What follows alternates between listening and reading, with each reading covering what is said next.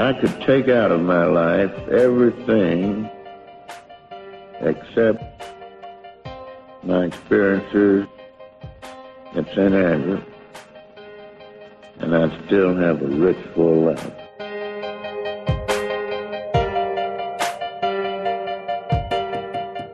But the last tee shot I hit was more like it. That one in the playoff. Against Vardon and Ray. That's right.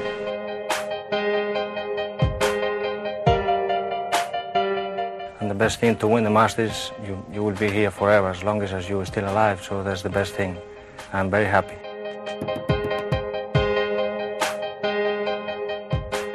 Hello, and welcome to episode 9 of the Talking Golf History Podcast, the show that tries to bring the past into the present and work out what it might all mean for the future. I'm Rod Morri. Good to have your company as we turn the spotlight on you, the listener this week. One of the main ideas behind starting this podcast was education, both our own and yours, the listening audience. Now, one of the best ways to do that is to find out just what it is that you want to know. So every now and then, the plan is to have an episode just like this one, where rather than dig into a topic we've come up with, we take your questions and try to answer them. So I'll start by saying a big thank you to all who submitted a question and apologies in advance to anybody whose query we don't get to. And that is bound to happen because once you start talking about golf and history, you just go down the rabbit hole.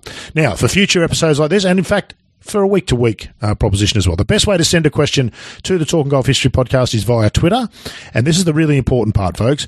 Use the TG History hashtag. Even if you tweet myself or Connor direct, please remember to do that because the way this works is that prior to the episode, we search for the hashtag. If you haven't used it, it's possible we might miss your question. If you sent it three weeks ago, I may well have forgotten that you sent it to me. So use the hashtag, guaranteed that I'll always find it. Uh, otherwise, as I said, it gets lost in the daily traffic use the hashtag, we can track it down, no problem. For those who may not be on Twitter, we also have an email address. That's history at talkinggolf.com. There'll be a link to that in the show notes, or I'm guessing you can also post in the Facebook group, which Connor runs, but I'd better not commit to that without asking him first. Connor, welcome. Good to have you aboard. Can people ask questions in the Society of Golf Historians Facebook group? If so, how do they go about it?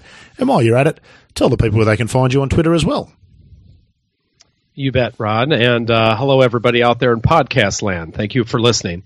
Uh, by the way, you can reach us all at uh, at Rod underscore Morri or at S Historians, both on Twitter mm-hmm. or our Facebook page, the Society of Golf Historians, which is a private page. You just ask to be invited. I allow you in because, quite frankly, we need more of you. Have you said no to anybody ever? Oh, that's a good question. Um, I think my son tried to join. That's the last thing you want. the last thing we need is a 10 year old just saying, My dad sucks. That's so, exactly right. No, what happened last week? That's history. Yeah, fair enough. Sorry, mate. I interrupted you there. Uh, yes. No, Society of Golf Historians. Yep. Right. That's a closed group. I'm, I'm not a Facebook guy, as you know. So how does that work? You, you ask to be let in and then you're a part of it and you can post and read and do all those other things. Yes, exactly. And, and that's the one thing I know there's, we have, I think, just about a thousand people on there, and please join uh, the one thing I always recommend of people is listen. I post a lot. Obviously, if you follow me on Twitter, I don't know how many things I post a day. I've only been on Twitter for I want to say eight months, mm-hmm. and I have. I looked the other day. I had five thousand five hundred tweets. Yeah, relentless so is the word. Imagine, you do the math. That's a tweet. Is that a that is that a tweet for each follower, Connor? Have they got their own individual tweet? That'd be yeah, about. Actually, you got about five so. and a half on yeah, it. Yeah, I think I'm right around 5,500 followers. So there you go. Each one of you gets a special. There's their own tweet. Now, folks, Um, if you if you think that's bad, imagine if Connor had your mobile number and could text you. Oh yeah, yeah. There's a couple people. think about My that. friends would say. That's right. My friends would agree with that. I'm Yeah. switching to a Samsung, so I don't have any. I don't have iMessage anymore. That'll save me. I just, of course. Well, sorry, you you were in the middle of telling people how to get in No, touch no, with no, and that's fine. That's fine. I, I was just saying, specifically on the Facebook page, is a great way. I try to invite people as much as possible. This isn't my page; it's our page. Our page, So yeah. if you have something to say, if you have a question, if you have great information, if you want me to dig into the story of your country club, um, that's a great way to go about it. Obviously, you can hit us both up on Twitter, Mm-hmm. and I'm happy to do it. I turn things around pretty good, pretty quick. I'm Yeah. fairly good at the research are. Connor, Connor's the historian. I'm the host. I'm interested, but I don't pretend to know so much. I think the other important thing, Connor, is don't be afraid to disagree. Don't be rude, but disagreement and discussion All right. is all important, isn't it? Because a lot of this stuff's contentious stuff in history. You- Some of, some of it we can't know. I think our majors debate show episode that we did proved that. I mean, if you really didn't want to acknowledge any of the majors in the modern era as majors, you don't have to do. You know, it can force you to. So none of this stuff's hard and fast. So feel free, as long as you're civil and intelligent. Uh, I'm sure that, well, certainly I'm open on Twitter, and I'm sure the Facebook group is open to uh, disagreement and discussion because that's what promotes interest, is just what we're trying to do, and also keep it fun, people. Fun. History's supposed to be fun. It's not the Yeah. dry thing that uh, that people think it is. Now, before we come to the listener questions today, Connor, and this one kind of ties into the listener questions. We've had a month or so to think about it, and I guess there was a real point of discussion immediately after the Masters greatest comeback in sport, greatest victory, of all those sorts of things. Because what Tiger achieved there was pretty special. I wanted to have a couple of weeks to sort of ruminate on that and let it percolate a bit and get some thoughts. So I wanted to get your input on that first, and then we'll go to the listener questions, some of which tie into that. So first things first, is Tiger's win at the Masters the greatest comeback in sport and slash or golf? Wow. Um, let's keep it to golf Mm-hmm. um, because I think that's a very broad statement. Sure. Um, and I think if you're, I think most people would say if you're going to go compare, you're going to be looking at Ben Hogan. I Uh-huh. think that's the the greatest comparison. Uh, both uh, injured severely, obviously. Both came back. Both won majors. Uh, Hogan, of course, winning multiple majors after uh, his car accident. Is it the greatest ever? Uh, tough one. So I'm going to give you. Um, I'm going to give you my thoughts, and this will probably get some pushback a little bit. Good. But I'm That's what it's about. If yeah, yeah, it's. I'm going to say Tiger's comeback to me is more substantial than Ben Hogan's, and that is probably fairly controversial. So I'll give you a little bit of tidbit of how I feel about it. If you disagree, totally respect that. I totally. I mean, people love Ben Hogan. People love Tiger. I think you can go either way on this one. Um, but if we look back, uh, Ben Hogan was obvi- obviously in a terrible car accident with a bus. Uh, saved his wife by leaping over her, and uh, the you know we've all seen the photos of what that bus did to his car. Terrifying. I mean, still, it's- it's- still to this day is terrifying, isn't it? Yeah. yeah, yeah. If he does not move to protect his wife, we Hmm. don't have Ben Hogan after that point. There's zero doubt. I mean, it crushed it. Um, it crushed his pelvis, broke his pelvis. Uh, I believe he had cracked ribs. Went to the hospital.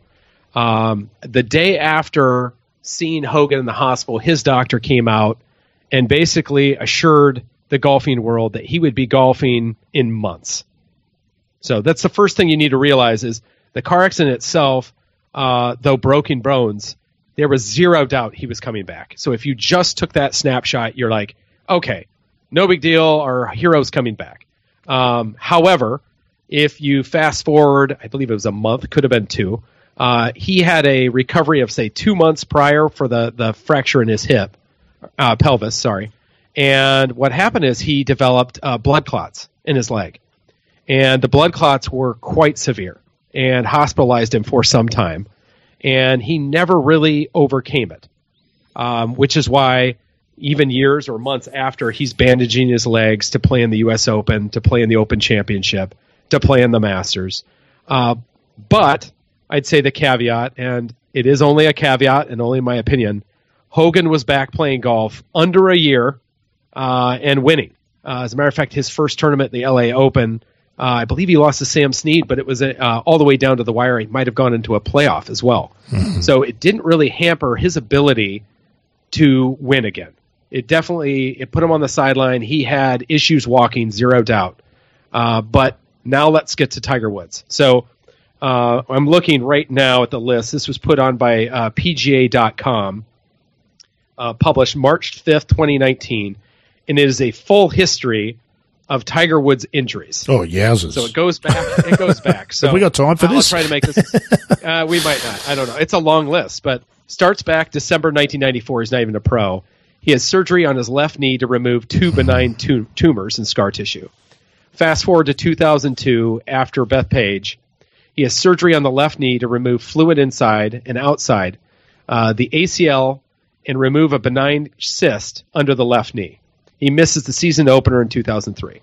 Fast forward four years, he ruptures his A- ACL in his left knee while running on a golf course, uh, and yet still wins five of his last six tournaments he plays, including the PGA Championship for his 13th major. April of 2008, two days after the Masters, he has arthroscopic surgery on his left knee again to repair cartilage damage. May 2008, he's advised before the U.S. Open that he has two stress fractures in his left tibia and should rest six weeks. Three of those weeks should be on crutches. Instead, of course, he plays golf, and we saw the pain he was in in the U.S. Open, and we didn't know at the time what it was. Uh, eight days after the U.S. Open, he has surgery to repair his ACL uh, in his left knee using a tendon from his right thigh.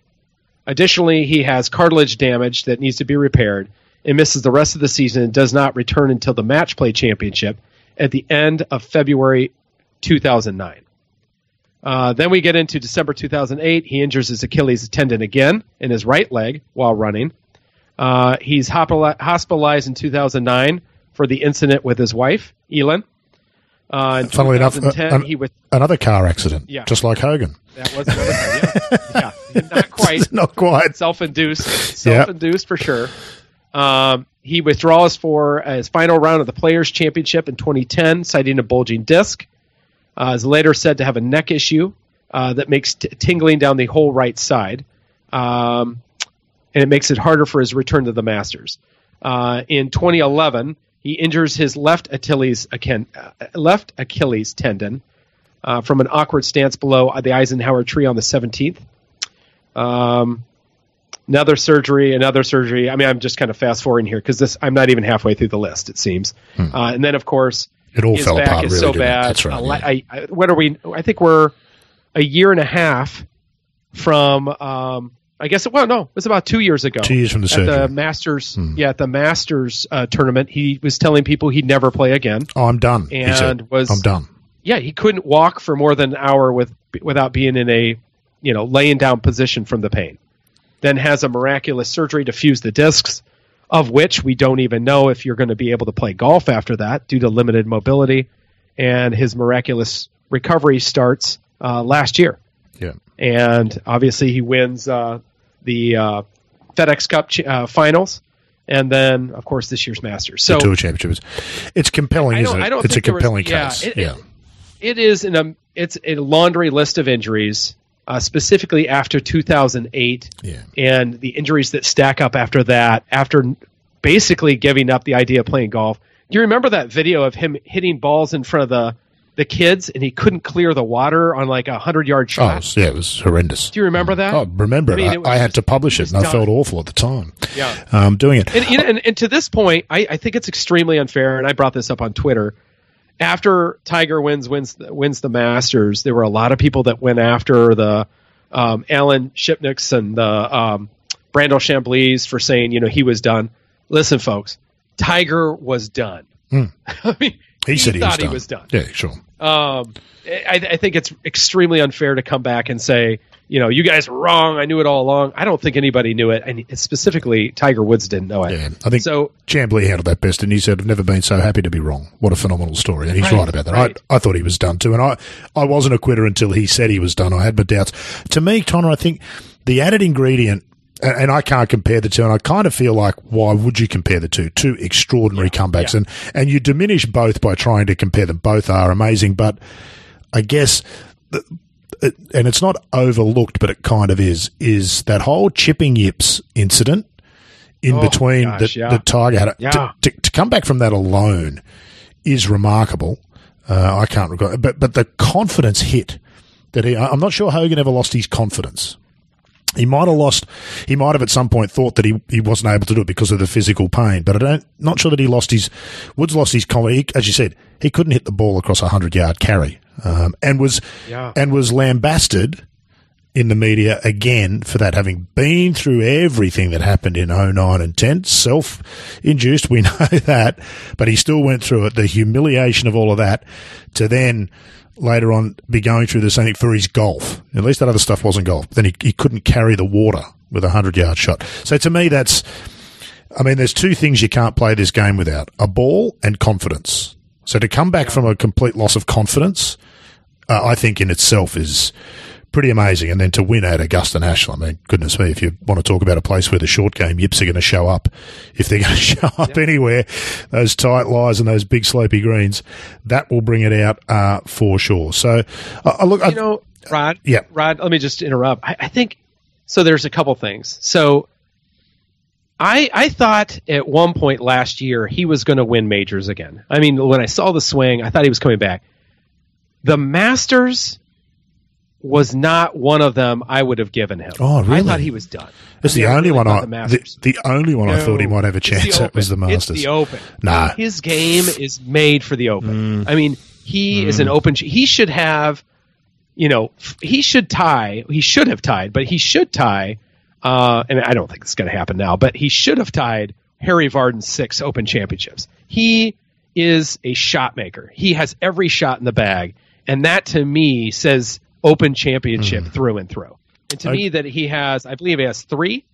Um, Hoylake, that's right. St Andrews times two. Yeah, Hoylake yeah. and St Andrews times two. Um, I, I, it's shocking he only has three. Yeah. Uh, to be honest with you, because I really thought he would be. I thought he'd be in the five crowd. I always thought, I thought six. I always thought the Masters because it's not a full field event. There are yeah. 30 or 40 players in that field already who can't win, so he's only playing against 50, 60 blokes. Now, admittedly, they're 50, 60 very good players, but you're not going to get that guy who has a career week. And all of those players at that level are capable of that career week.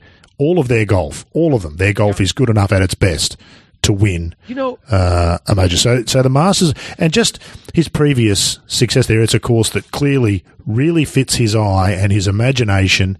He sees things there, and just the, the level of success that he's had there.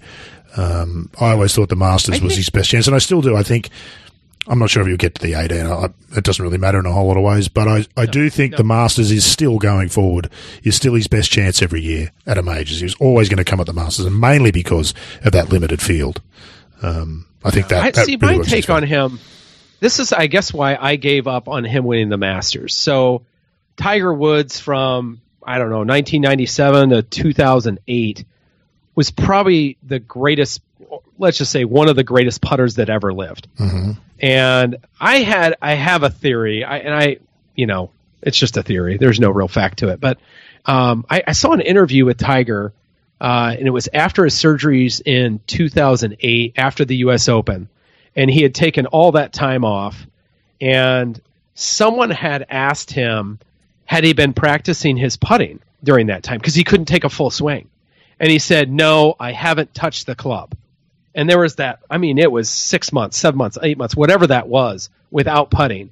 And I think if you looked at his statistics from coming back, it, he never was quite the putter he was since, since that U.S. Open.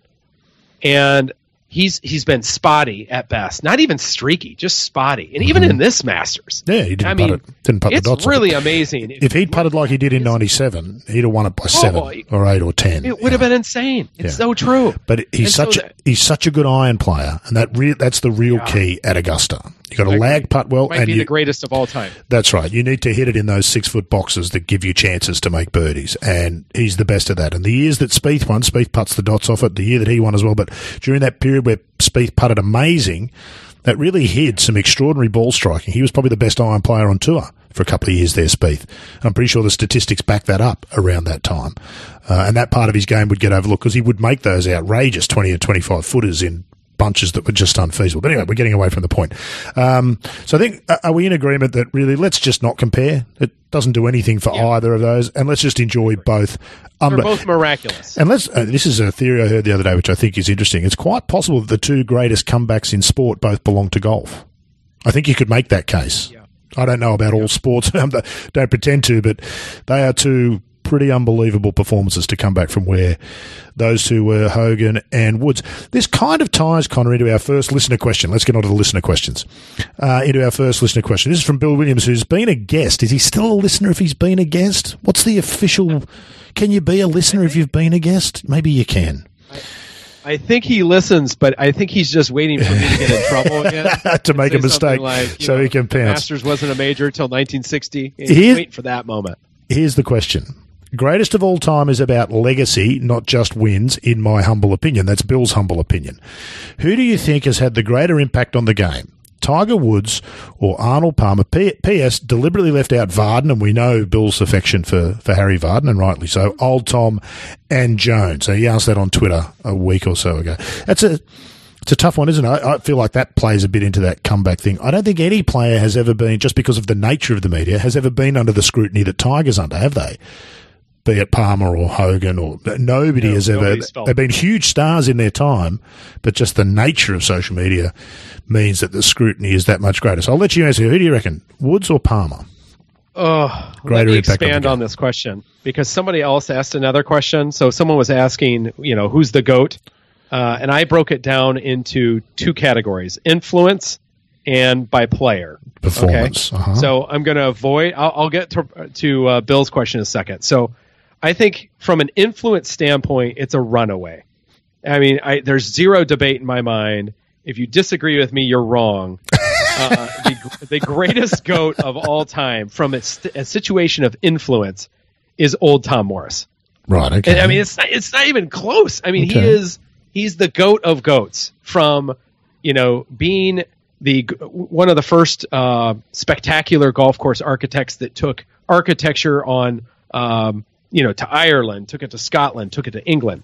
Um, that that part he was probably the most famous first superintendent who I, I with like our call with uh, our our meeting with Keith Cutten where we were talking about the first man to top grass uh, dress greens yeah. to move bunkers, to really change the strategy of how the game is played. And then on top of that, you know, he wins uh, four Open championships, and and all those started later in, in his in his years. So I think I have six players in my goats. So my goats, greatest of all time, I break them down. It's very generational, with the exception of one uh, case. So I have old Tom Morris, who's far and away the goat. You have to say Harry Vardon next, uh, not just because he won six Open championships and one U.S. Open, It helps. but he was really he was essentially the Johnny Appleseed of golf in America. When he came over in 1900, golf exploded. caused a Uh, stir, didn't it? inspired folks. Oh, I mean, he, he inspired Francis Ouimet. He inspired Bobby Jones. He inspired Walter Hagen, Mm-hmm. uh, who are the next two folks in my category, Bobby Jones and Walter Hagen.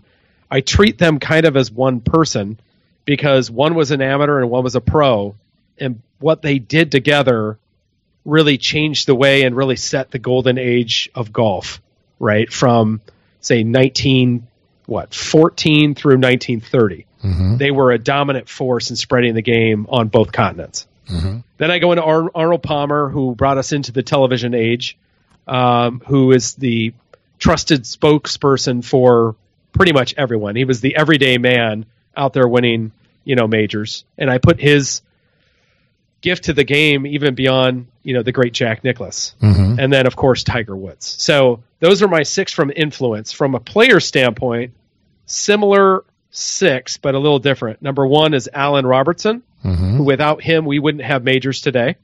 Uh, he was the greatest player of his generation and taught young uh, old Tom Morris.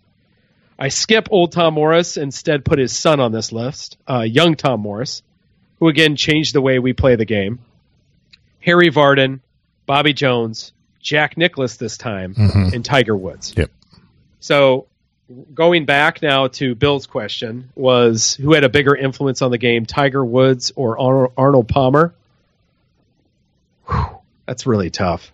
Uh, they're almost equal. I would say they are equal in so many ways. Equal celebrity, but wouldn't you say in reality that Palmer got- drew more people to take up the game Yeah. than Tiger Woods has? I think the That's where I'm statistics bear out Yeah. that the Woods Woods has drawn people to watch the game, less so to play the game. Whereas I feel like Palmer. I've got nothing to back that up either, but I feel like Palmer drew people to take up and play the game. In the same way, funnily enough, that Greg Norman did. We've got an entire generation of Australian golfers, professional and amateur, who took up the game because the Sharks strode the world's fairways a little bit Palmer like. Um, and was just such Yeah, a put- big character. I would say Arnold Palmer, and I think it probably didn't hurt that we had a commander in chief that was so popular and a golfer at that same time, and they were friends Yep. in uh, Dwight D. Eisenhower.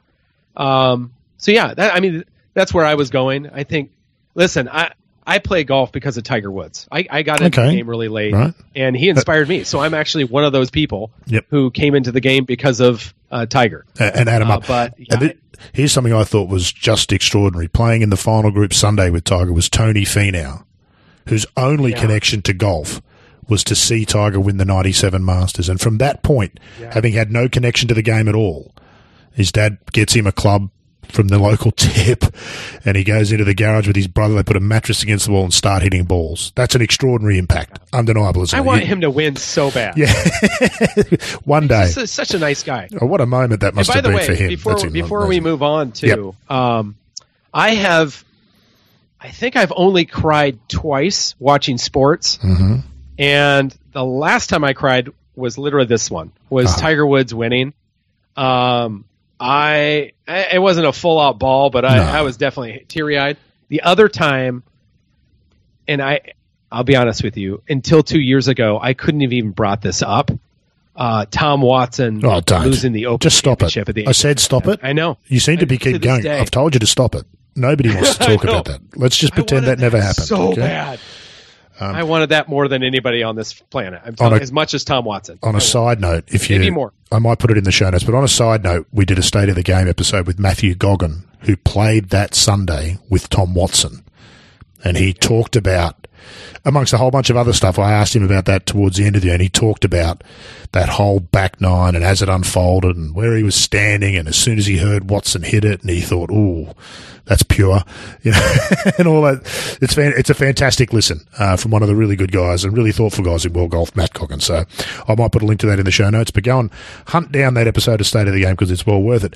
You've kind of rolled neatly, Connor, into another one of the questions that we've had from Daniel Kilgore on Twitter. Twitter sent this one through, and it's sort of along the same theme. Is golf the toughest sport to compare? Prepare players from across generations because of the equipment evolution that isn't as drastic in other sports. Um, it's an interesting one, isn't it? I suppose you kind of touch on it where you have two categories of influence versus performance. Um, what do you reckon about that? I think Tougher yeah, than other I- sports?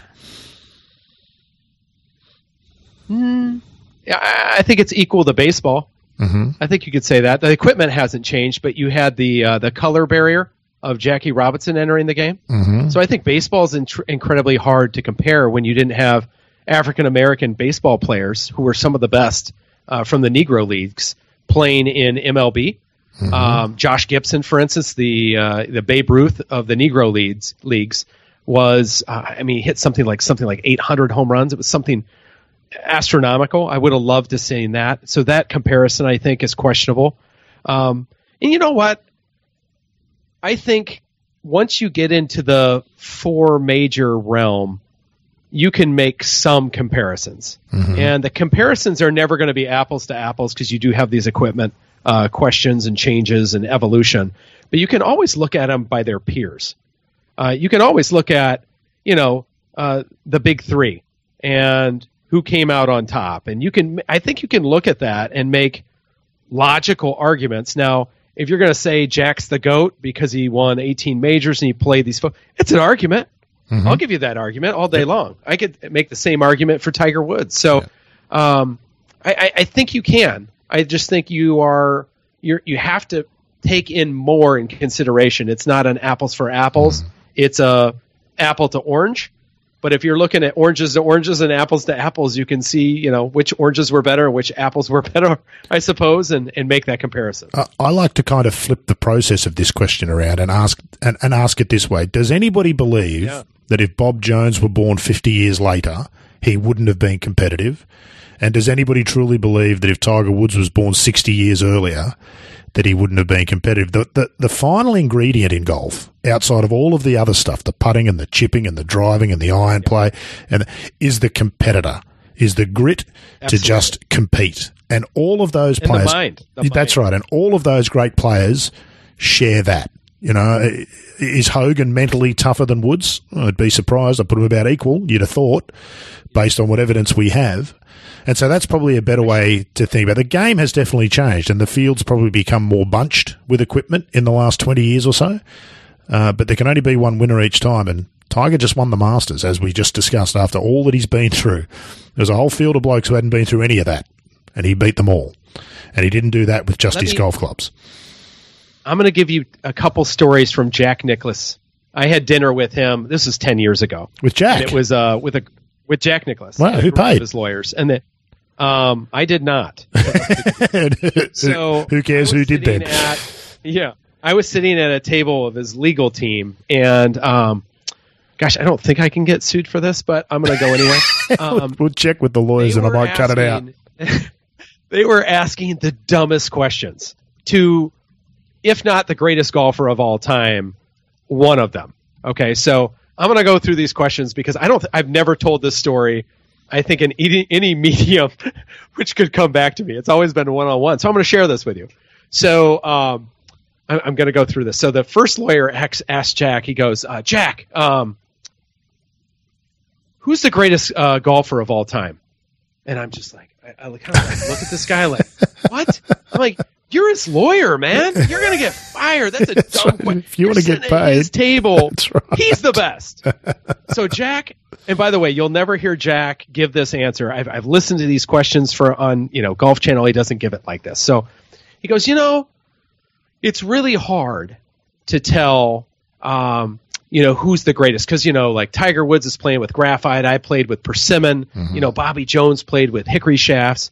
He's like, so it's really hard to make those comparisons, which is going right back to the question you just asked, right? Mm-hmm. And uh, he goes, but he goes, I will tell you, I've seen so many of these generations play golf, and I can tell you the greatest golf swing I've ever seen. And all of a sudden I'm like, okay, stupid lawyer, I am in. you know, like that was a bad question, but this is about. It's going to get a good answer. Yeah, So yeah. I scoot up. I am like in Jack's face, like mouth breathing on him for this answer. And he goes, I've seen Hogan. I've seen Palmer. I didn't see Jones, but I've seen video of Jones. Um, and I'll tell you, the greatest swing I've ever seen was Tiger Woods in 2000. And my mouth Wow. hit the floor. I mean, I was shocked. Ah. And there's like this 10 second pause. And then Jack go- looks at me and he goes, You know, but back in my day, you couldn't watch yourself swing. and I was like, Whoa! Zing. comment ever. Ah, Zing. And, What? and, and, and it gets better. No, no, it gets better. Oh, okay. So, lawyer number two asks an equally stupid question. He goes, "Hey, uh, Jack, um, you in your prime, Tiger in his prime, playing the back nine at Augusta for the Masters. Who wins?" And again, I'm like, "Oh my god! I mean, these are your lawyers. You need to fire these people." I mean, that's going through my head. Like, who would ask that question? Like, uh, let me ask questions from now on. So Jack pauses, and then he goes, "Oh, I'd beat him like a drum." and I'm, I again, I'm like, he would never say that. And I just, Nah, I'm floored. I'm just floored. And there's this long pause, and then Jack goes, "You know, if you ask Tiger Woods the same question, Yep. that's exactly what he would say. That Yep. he beat me like a drum. And let me tell you why. He goes, there are very few players of the championship caliber, of the greatest of all time, that think that way. And that's the mindset you have to be is Yep. I'm going to beat you with my A game. I'm going to beat you with my Z game. I'm just going to beat you. And those two questions, dumbest questions I've ever asked, uh, I've ever heard asked to an all-time great, but came out of it two of the greatest answers because you kind of got into the head of what it's like to be one of the greatest golfers that ever lived. Yeah, absolutely. And tough thing to say. I I think Norman talked about this once. He said that, that there were some weeks where he would turn up and he would look around and think genuinely to himself, I wonder who's going to finish second. Yeah. And that's Yeah. it's an amazing space to be. And yes, there's ego in that and there's arrogance in that. But I can't imagine that you get there, given that all of us commenting on it haven't gotten there. I wonder whether that's kind of what you, you need to be and to understand. But yes, I, uh, that, that's what complicates to me the generational question is that they're all competitive. It'd be fant- what a show they'd put on. It's why I've been pining for the McIlroy Woods showdown at Augusta for the last six or seven Yeah. years because, Yeah. Or, or, or Mickelson. I mean, we just, we never get it. Uh, We never get it. Yeah, Mickelson's interesting. I don't think of him as that in that same jaw set competitive way. He clearly is, but he's got a very different demeanor, hasn't he? I suppose. Yeah.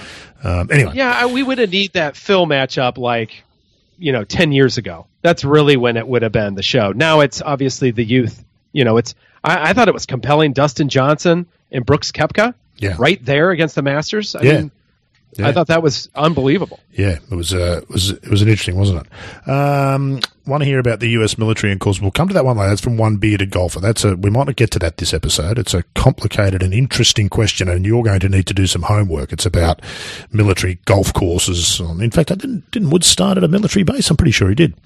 Uh, his first course. So we'll, one bearded golfer. Don't panic. We will get to your question, but it won't be on this episode. We will get to it one day. From B.A. Baranka on Twitter. Curious what you two think Cy- Cypress Point would look like if Rayner designed it instead of Dr. MacKenzie, which was a possibility at one point. Would it still be top three in the US? If not, would it be the best template design? I'm going to withdraw from this question because I've never played a Rayner course. I've never played Cypress Point, so my opinion is not worth much. I know that you've, I'm not sure whether you played Cypress Point, but I know that you know a lot about Rayner and have played a bunch of his courses. What do you think? This is, this is, this is not a, not a new question, is it? A lot of people have wondered what Cypress Point m- might look like if Rayner had done it instead of MacKenzie. Yeah, the second part of that question kind of had me go, "Wow." I don't remember reading that part. Is um, what was the second part? It was If not, would it, Would it be, be- would it be would it still be top three in the US? And if not, would it be the best template design? you know what? I'm I'm I'm always going to bet on Rayner. I put money down on Rayner. So you have National Golf Links of America, you have Fisher's Island, uh, you have Chicago Golf Club, all within the top ten to twelve in the country, uh, or in the top one hundred. Um, you know what? I'm betting on Rayner. I would say it would be amazing. I wonder what the 16th and 17th would look like. I wonder if, for instance, the 16th hole does that become a cape hole? Uh, that could be where you have a you'd move the tee box back and maybe to the left a little bit. Well, MacKenzie had to be have- talked it into it, didn't he? That wasn't his original that's true, idea. but- He he had to be talked into yeah, it. but you'd make it a par four. Yeah. And then uh, have a, a you know carry kind of over water, which isn't necessarily a cape, but then have um, the green kind of backing up or forwarding into the water, so it's falling off into the water with bunkers around the backside. I, I think he would have done a fabulous job with it, and of course he was hired to do it before he passed away way too early. Uh, but I will always bet on Rayner and Macdonald. Now, Alister MacKenzie not taking anything away from him. He's got the number three golf course in the world, and rightfully so. Uh, I believe I'm going to be playing it this December, so I'll be able to tell you firsthand. I have yet to play it, but I've played the majority of the great uh, Macdonald and Rayner courses, and uh, I don't know. I, I, I've also heard that obviously there's a urban legend that there's a routing out there that Seth Uh-huh. Rayner put together, Yes. and someone recently got a hold of me that told me they might have something to that effect. Oh, okay. So uh, let's do a little. I'll do a little rewind. I'll, I'll go through my emails do and-. And, see what we can find. It, and it would um, be a surprise if there wasn't, wouldn't it? You would think that that particular piece of land, if, if at any stage it had been mentioned to him the possibility of building a golf course there, he would have gone home in the back of an envelope, just sketched something out because the excitement you would imagine that's an extraordinary sight. So I'd be surprised if there wasn't Yeah. something. Whether somebody's got it, whether it still exists, I don't know, but uh, I'd be surprised. Or is it-. Or is it like the Perry Maxwell plans that are in the dump that we heard from Oh, the Green Jacket don't. auctions? I told. Um, I know. Who did I, to tell about there. that? I had to go there. I told somebody about that, and there's, it was the same stunned silence, and you could over the phone you could see their face just going, "What? What? That I can't, I can't comprehend that. That's terrible." Yes, the Perry Maxwell drawings that got thrown out. Interesting question, and like most really good questions, you'll never get a definitive answer to that one. Just like all the questions we've had so far, but uh, I do like that one. This one's a bit different. This one really is a definitive answer because it's directly for you, Connor. What era of golf do you find most fascinating, and why? Wow. Um, let's see. My favorite favorite era of golf. I'll be very broad and say pre 1900. I am a lover of all things long nose. I think there is a gentility. No, no wonder we get on, Connor. I am Yeah, not. no sm- I am not small in the proboscis department, if I could put it that way. I just I just love pre 1900 golf. There is a ruggedness with it. Mm-hmm. You know, you talk about the golf ball debate. Um, you can't hit a gutty ball over 200 yards. Mm-hmm. Um, I've thrown gutty tournaments, uh, the All American Hickory Open, and our probably our average drive might be of the long hitters between 170 and 185 yards. So it changes the way we look at courses. And I'll tell you what is the best part about it. Not that I'm pushing people into it, but there is no such thing as par. Mm-hmm. And I'll tell you how much the game changes when you are not thinking about some irrelevant score. Mm-hmm. It frees you up in a in a way I really can't describe to people in just playing the dumb game. Mm-hmm. I mean, the mm-hmm. game was meant to be played. We like to saddle ourselves on comparisons to either the course and what is the ideal or other players. Gutty golf is all about what the score is at the end of the round, not what you were on an individual hole. So if you get an eight, yeah, I mean, that's not probably a great score. However, you get a four on the next hole, and that's miraculous. A 12 for you the know, two is not too bad. it's the truth. If so there's there's kind of a romantic thing about gutty golf that I love. Yeah. Now, the other thing I love is I love the beginning and the end of every story. So when you see me, you know, tweeting about something on Twitter, like the Lido, I think is a good example. It's a great story because it has a miraculous beginning and a tragic ending. And I, I like the bookends. I like anything that has a bookend like that. I'm immediately drawn to. So if it comes full circle, you're into it. There's a conclusion. Yeah, we can yeah, move to the I, next you know, chapter. There, hmm. Absolutely. I think there's a great tweet I put out there that got like 10 likes, which always makes me cry, uh, which was the one time that George C. Thomas collaborated with Alister MacKenzie in California. It was on Fox Hills Country Club. They built mm-hmm. 36 holes. Uh, MacKenzie was the consulting architect. And today it is homes and a shopping mall. Oh, and God. I told this little story in a very short thread, and I thought, you know, it's one of those things where you do it and you're like, this is an amazingly sad story. People will want to read this. I get 10 likes, and I'm like, yeah, I deserve that. Uh, ma- ma- maybe this, that. maybe this can like push it a little bit. Yeah. Send me the link. I'll put the link in the show notes so people can go and have a look at that. Uh, and, I'm not that worried about it. And uh, pump it up a bit. That was from Dan Pollitt on Facebook. Good. Dan, if you're interested in my answer, I'm not really sure. I, I feel like when I think about the game historically, I tend to lean towards professional golf, uh, and that that being the, the, sort of the public face of the game. And I, I do like the steel shafted persimmon right up until the mid to late nineties. I feel like the balance between course architect and player was about right for most of that period. And I think we saw some of the most exciting golf. And of course, that's where all the golf got televised too. We started to televise it. And so there's more to be able to see. So there's a natural recency bias. But yeah, I think I probably find that the most interesting in terms of uh, of what unfolded in the game. Uh, Connor, a lot gets made of the President of the United States playing golf. Who was the first president who played golf? Who was the most influential? And who was the best? That's from Sam Hampton on Facebook. Wow, there's some uh, big questions in there. Good luck. Yeah, Sam. Uh, well, the first was William Howard Taft. Uh, that one's an easy one to answer. He took up the game uh, and he did so without the blessing of uh, his uh, president. He was vice president at the time, who was uh, Theodore Roosevelt. Theodore Roosevelt apparently tried uh, swinging a golf club, maybe in the front lawn of the White House, and he thought it was a non-manly endeavor. uh, I mean, here's the guy who's like hunting tigers yeah, and lions and sure. bears, you know, going to war, and you know, uh, he was a masculine man. He got shot in the chest, by the way, Theodore Roosevelt, while giving a speech. Uh, the bullet was lodged in his chest. Was he was saved by the fact that when he was an orator, he spoke for way too long, much like our podcast, apparently. and um, his his notes, his notes for his speech were like folded over twice in his left breast pocket, and it, it was so bullet. thick that it slowed the bullet. No, it didn't stop it. it. His bullet was lodged in his chest, and Theodore Roosevelt was giving this speech, gets shot in the chest, keeps going, rips open his shirt, right, to show this bloody chest, and he goes, Not even a bullet can kill a bull moose. And this is when he was running against Taft, right? And I think Woodrow Wilson won that election based on a split uh, vote of the Republican Party between uh, Taft and, and Roosevelt. So there you go, a little po- po- uh, Society political of Political yeah. History there. Wow. Fantastic. Um, so Taft was the first. A huge lover of. I am a huge lover of Roosevelt, mm-hmm. and I, I, I let that pass. So Taft was also our our uh, heaviest, I guess you'd say fattest, but uh, he was our largest president. He weighed well over, I think, 320 pounds. It was said, I believe I have some articles in American Golfer uh, that say that when he set up for his ball, he couldn't see it. That's how big of a man. Yeah.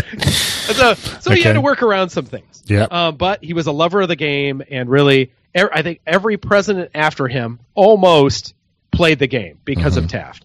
Uh, so your second question was Mm-hmm. Who was the most influential? influential? Yeah. Ah, you could argue Taft for that reason, but I, I think it's a runaway and partially good, partially bad, and that's Dwight D. Eisenhower. Uh, Dwight D. Eisenhower made golf popular along with Arnold Palmer, perhaps their friendship. Uh, but he also did some things that you could argue in the United States were detrimental to the game. And can you guess what that is, Rod? Was he? Well, he was. Was he a member at Augusta National? I think he was certainly a guest there. He was. frequently. Yep, obviously, was. did that was. work against him or not? I can't. Wasn't he in charge of the Public he- Works program, or am I getting mixed up with another president? No, that would be, uh? FDR. FDR. Yeah, my, FDR, my sure. mistake. Sorry. But no, the biggest issue with Eisenhower, if we were going to point a finger of blame, would the, be the proficiency of using a golf cart. Oh, He was a huge proponent in fast rounds, uh, much like uh, George Bush senior Mm-hmm. uh, who basically ran through his rounds. But uh, he thought that this new technology, if you will, the golf cart would speed up play, and he was trying to, you know, hurry because obviously he had presidential duties, and because of that, it really popularized the use of golf carts all over the America. And now, I would I would argue that it's been such a detriment to the game that very few of us enjoy the game the way it was meant to be played. Yep. I'd, uh, So, and the downside. yeah. Well, he wouldn't have known it at the time, obviously, and probably anyway. Uh, interesting. And who was the best? Who's the best golfing president? Trump Well, can probably make a case, can't he? Trump would tell you that. Trump would tell you that. He's Uh, clearly a decent golfer. You only got to watch him swing. I mean, he's no Yeah, two marker no. like he claims, but he, he's a decent ten marker, isn't he? He's got some clubhead speed and he can hit it. He says he's a single digit, but know I think yeah, I'm going to go with um, a president who didn't play too many days while president. Uh, I'm going to give that to um, John F. Kennedy. John, John F. Kennedy was a natural athlete, uh, supposedly a single digit handicapper, um, and I don't think there would be any dispute about uh, the mulligan that may have come about in uh, a book most recently written about President Trump. Now, I'm not Right. getting into that, but just saying.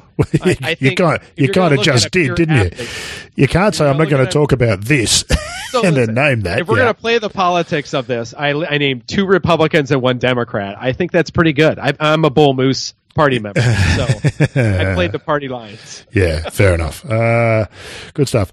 Uh, just a couple to go. How do you find all the historical golf stories that you share on Twitter and Facebook? And do you have a favourite? I, sh- I don't know whether he means whether you've got a favourite out of Twitter or Facebook, whether you've got a favourite story or place where you find them. But that's interesting. How do you find? I, I, you wander around in that world, I guess, and trip over them. You tell us. How do you find all the historical stuff that you share? I would say that 50% of them, maybe a little bit more, 60, 70%, just come from things I know. So what happens is I, I'll know of, I don't want to brand name any things because we're going to do some podcasts on them, but uh, like the Stolen Major. That's a good one. Or uh, The Champion Who Lost His Mind, which uh, that podcast will be released whenever we finish it. Um, and when Connor says we, he means he. I've done my bit. I need to I need to look I need to listen to the Yes. edits. All right, so that's on me. Um, so then what I do is I know the story, I know the backstory, I know how to research. I'm very good at that, and then I dig into the story, and so I can tell it in a compelling form, hopefully under 20 tweets in a thread. The other stories, remarkably enough, are complete accidents. I I probably research golf history three to four hours a night. Wow. And I, I know it's insane. And whether it through No, be through a book or or through old archives of magazines or newspapers, I'll trip against you know across some strange fact. Like uh, for Garden City, I just had a tweet on the first great American golf club, and that was Garden City. And I came across a uh, a newspaper article that talked about it being a public course when it first opened. And I was like, oh wow, that's news to me. And so I did, you know, deep, deep, deep dive into the history and came up with old maps from you know 30 years before the course was built and the whole history of how it came to be in the city of Garden City and through the Stewart family and these connections into um, you know all different facets of golf and how it related to the national golf links. And it really leads to something like that but it really comes into i love to deep, do these deep dives into history. And more often than not i would say four times a week i come across something that i didn't know which backs up and there was a golf chat. I think it's hashtag golf chat. Giving them a shout out. I think it's every wednesday night.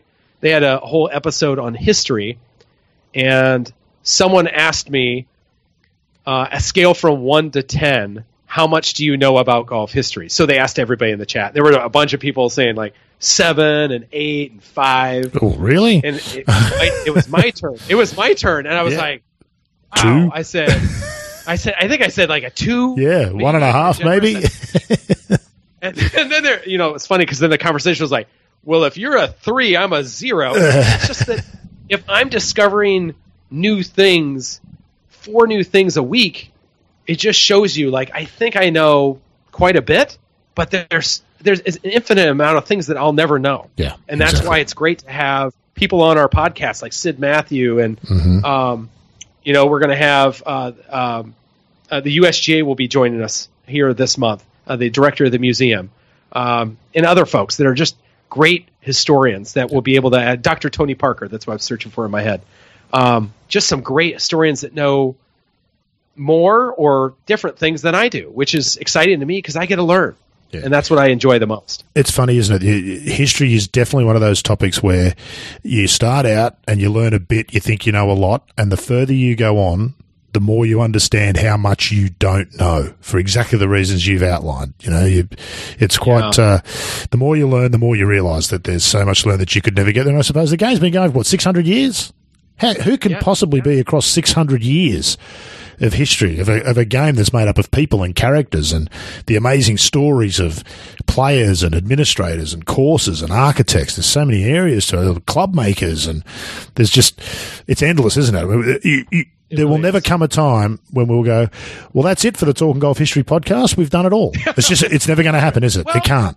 You know, Rod, it's it's funny because I, you know, I I, I have done 5,500 tweets so far in eight months or whatever it is, and there, there there's stupid times where I'm like, I've got nothing to tweet about. I, I mean, there's you know, I can't think of anything, and then I have like 50 things in the next Yeah. hour, and I'm yeah, like, that's right. Open okay, I need to space these out because this needs to come out during the U.S. Open or it's lost. So Yep. Well, it's always surprising. That's right. P- pick a topic. Let's do golf clubs and balls, equipment. Uh, let's think Yeah. about the majors. Let's think about tournament golf. Let's think about players. Let's think about yeah. The, let's think about golf course architects. Let's think, let's think about agronomy. Every single one of those areas has a whole range of fascinating stories to tell. Uh, and as you just start to dig in, and before you Telling know it, stories. you'll be lost. Yeah, exactly right. It's quite amazing, isn't it? Um, so yes, history. We're into history. We like it. Uh, last one. Uh, just before we do the last one, so the two questions we're not going to get to. One from Brandon Horvath on Twitter, and we do thank you, Brandon. Uh, but it's a big question, too big for. To fit into this episode, Connor, how do you think current understanding of strokes gained has been affected by golf course architecture? How do you think golf course architects in the future will try to alter, defend, attack to force players to do something different? Well, that noise you heard was a can of worms opening, Brandon. So I'm putting that lid back on for the moment, and we'll come to that in another episode. And the other one was uh, one bearded golfer's question about the uh, the military courses because there's some homework required there. But I quite like this one to finish up on because this, this is a nice one and sort of tells us a bit about you. You mentioned a couple of weeks ago that you're going to be on the Golf Channel. What's the show about, and when is it on? That's from Jenna Shorver. And here's something interesting. Jenna's our first question from a lady this time around.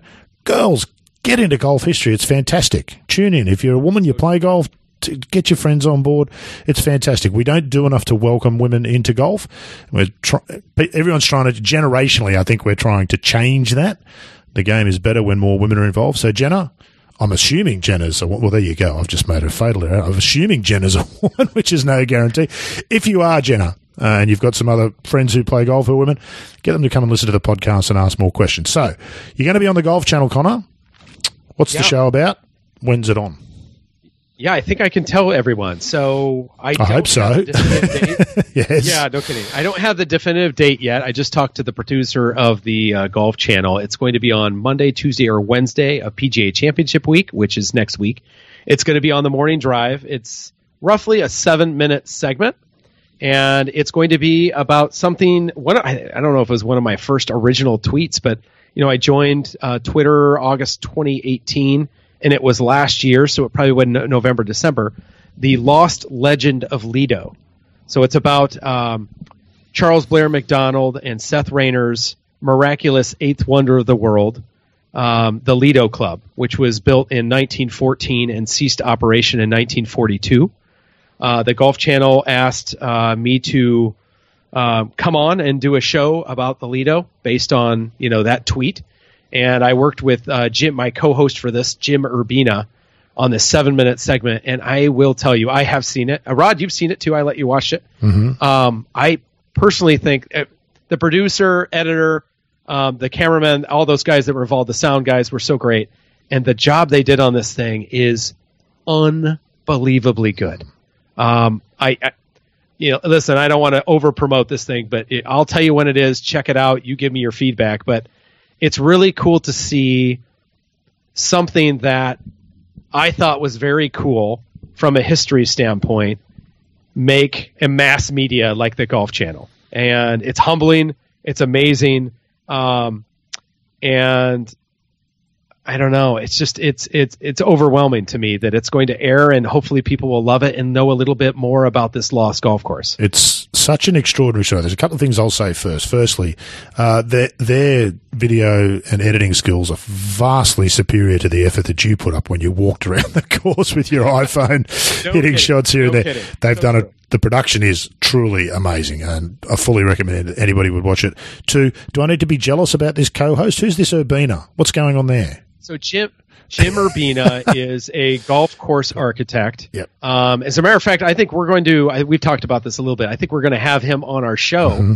to do a follow up on the Lido because obviously it's a seven minute piece which covers a lot of material. Oh, but I do. think it'd be very interesting to have Jim and I talk about the Lido yep. um, on the podcast and go into a deeper dive. The other person I need to give a shout out to, by the way, is Peter Flory. Peter Flory is a genius in his own sort. So Peter has done a 3D virtual rendering of the Lido Club based on the plasticine model and photographs of Lido. And so he does this amazing flyover of the course of the holes we're talking about while the you know we're narrating and it is you saw this right it's Yeah, amazing it's amazing. right? i mean the, Truly the amazing. graphics in that is Yeah. absolutely spectacular so his job on that is overwhelmingly I, I, it's shocking how good it is It's kind of the making of it. Is like it, it, it, it puts visually something that you could otherwise only imagine, and standing there and imagining it is one thing, and you can see from watching the footage yourself and Jim is standing there, and you can you can feel it, you can see it, you can imagine it on the screen. That's difficult to do but when they overlay some of those graphics Yeah. over there. Just So extraordinary, just incredible. Yeah, fantastic stuff. Uh, So- couldn't agree more. when that comes out next week, I'll have a new Twitter line that'll go with it that I'll actually take, show you photographs I took while we were there.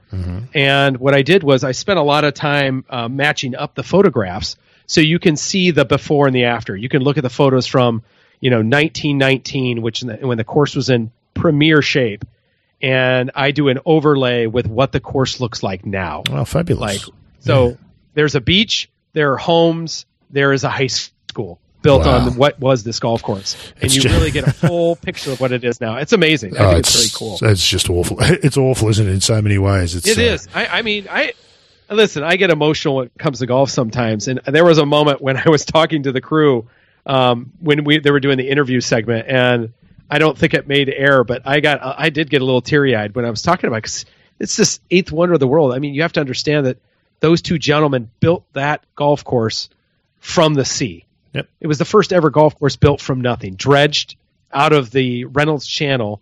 The sand was built uh, 30 feet up, and when you think about it now, and it's just it's sad. And, and a matter of fact, not to get off topic, but I I went knocking on some doors because that's the weirdo I am after the film crew left, Yeah. and I asked I asked this gentleman who lived in the house. Um, I should remember his name. It escapes me right now. If I could come into his house, Right? I'm like, I know. I said, I knocked on the door and I was like, "Excuse me, sir. Feel free to say no. This is going to sound psychotic." That's literally how I opened. And he goes, I, "You know, I, I knocked on the right door. He was like." I like where this is going. I'm like, okay. Then you're thinking, thing. oh, hang on a minute. Did I knock on the right door? Yeah, I'm gonna be I'm gonna be chopped up and right. by- for firewood. Um, but I asked him, I was like, listen, you have a three story house. I would very much like to get permission to go up to your third story and take a photo out your window. And he said, Yeah, why? And I go, Well, I don't know if you know this, but your course lives on what was considered at the time the greatest golf course ever built. And your house actually sits on I'd say the middle of MacKenzie's famous Lido hole, the 18th. which was the first ever golf Wasn't it? hole designed Yeah, by, by Alister MacKenzie. MacKenzie in the United States, Mm. the 18th hole. And so I wanted an aerial, kind of a panoramic of the whole, you know, that showed the hotel in the background. And he let me in. And in exchange, uh, we kind of walked the hole, and I told him the history of the course, and he had no idea. No, and I he took me over to a neighbor, and I told him the story, and he had no idea. And so, yeah, they were really kind of overwhelmed that they lived basically on MacKenzie's hole wow. at this, you know, f- one of the most famous golf courses ever built. Unbelievable. So to me, that was kind of like I'm, I'm glad I knocked on that door. yeah. So, ha- guy. how much was the bail and when is the hearing? Yeah, no kidding. There were, Jesus, could have gone that way. Are you, I know. Are you nuts? And I'm going to be fair. I and we'll get in. Jim wasn't there for this either because I. Well, no, because Jim's sensible and intelligent. Yeah. I, I told the film crew, Brendan, who's the producer, I was like, Brendan, if you want, I'll go knock on these doors and see if we can film from their house. And he just looked at me like, no. Uh, okay, no. you've you've now lost it like- officially, and that's the end of that. No, I told him, I'm like, listen, I'm going to do it anyway. So what's the worst they're going to do is say no. That's what I, you know. So Shoot they you. left, and then I went. Call I the went police. on doors. There's Yeah. all sorts of things. Oh dear. You know, uh, gotta gotta love your commitment, if not your common sense. Gotta love your commitment. I am quite, I, I am quite charming when I need to be, and that's what gets me through life. Well- Let's just face it. Clearly, you've dodged a bullet there in the literal sense. I'd suggest to you. So, uh, congratulations for that, Connor. You did a poll on Twitter earlier this week, uh, and overwhelmingly people voted that they think the show should be at about an hour long. Guess how long it's been going for? Hour and a half. One hour and one minute. Whoa! How Perfect. And we've just got through all of our questions, aside from those two that we're going to answer another time. They I believe both might be episodes Yeah, in their Ron, own I right, believe- frankly. Yep. I, I believe we had one listener that called everybody out Yeah. for not wanting a three-hour episode. Yeah, so there was like one outlier. Yeah, and that and that person will be getting the call up to be the co-host at some point in the fu- in the future. So uh, good luck to them, Connor. Let's wrap it up there. Uh, been fantastic to talk to you today. It always is fantastic. Remind people where they can find you, me, us, and the Facebook page. Yes, on Twitter you're going to find Rod at at Rod underscore Morri. Mm-hmm. You'll find me at at S Historians, and on Facebook you can reach us at the Society of Golf Historians. And don't So forget, just link up. Ask to be invited to the page. I'll let you in. Promise. interact, people. It's this is what we want this to be interactive. I've really enjoyed this, Connor. I really liked the concept when we first discussed it, and I've really enjoyed doing the show. There's a nice wide range of questions, and we move from one topic to another. It makes you think. Yeah. Fantastic. So thank you, big thank you to all of those listeners who sent their questions in. Uh, that's it for episode nine of the Talking Golf History podcast. Don't forget to check the show notes for links to the uh, email address and all those Twitter feeds and Facebook pages. We'll be back to do it all again in two weeks' time. I can't remember what we're talking about then, Connor, but I know that you're all over it. So let's keep it a surprise for the listeners. Thanks for your time today, mate. Really enjoyed it. Thank you, and thank you, Mom and Dad, for listening, and everyone else in podcast land. And thank you to my mum as well. Episode nine in the books. Talk to you next time on the Talking Golf History podcast.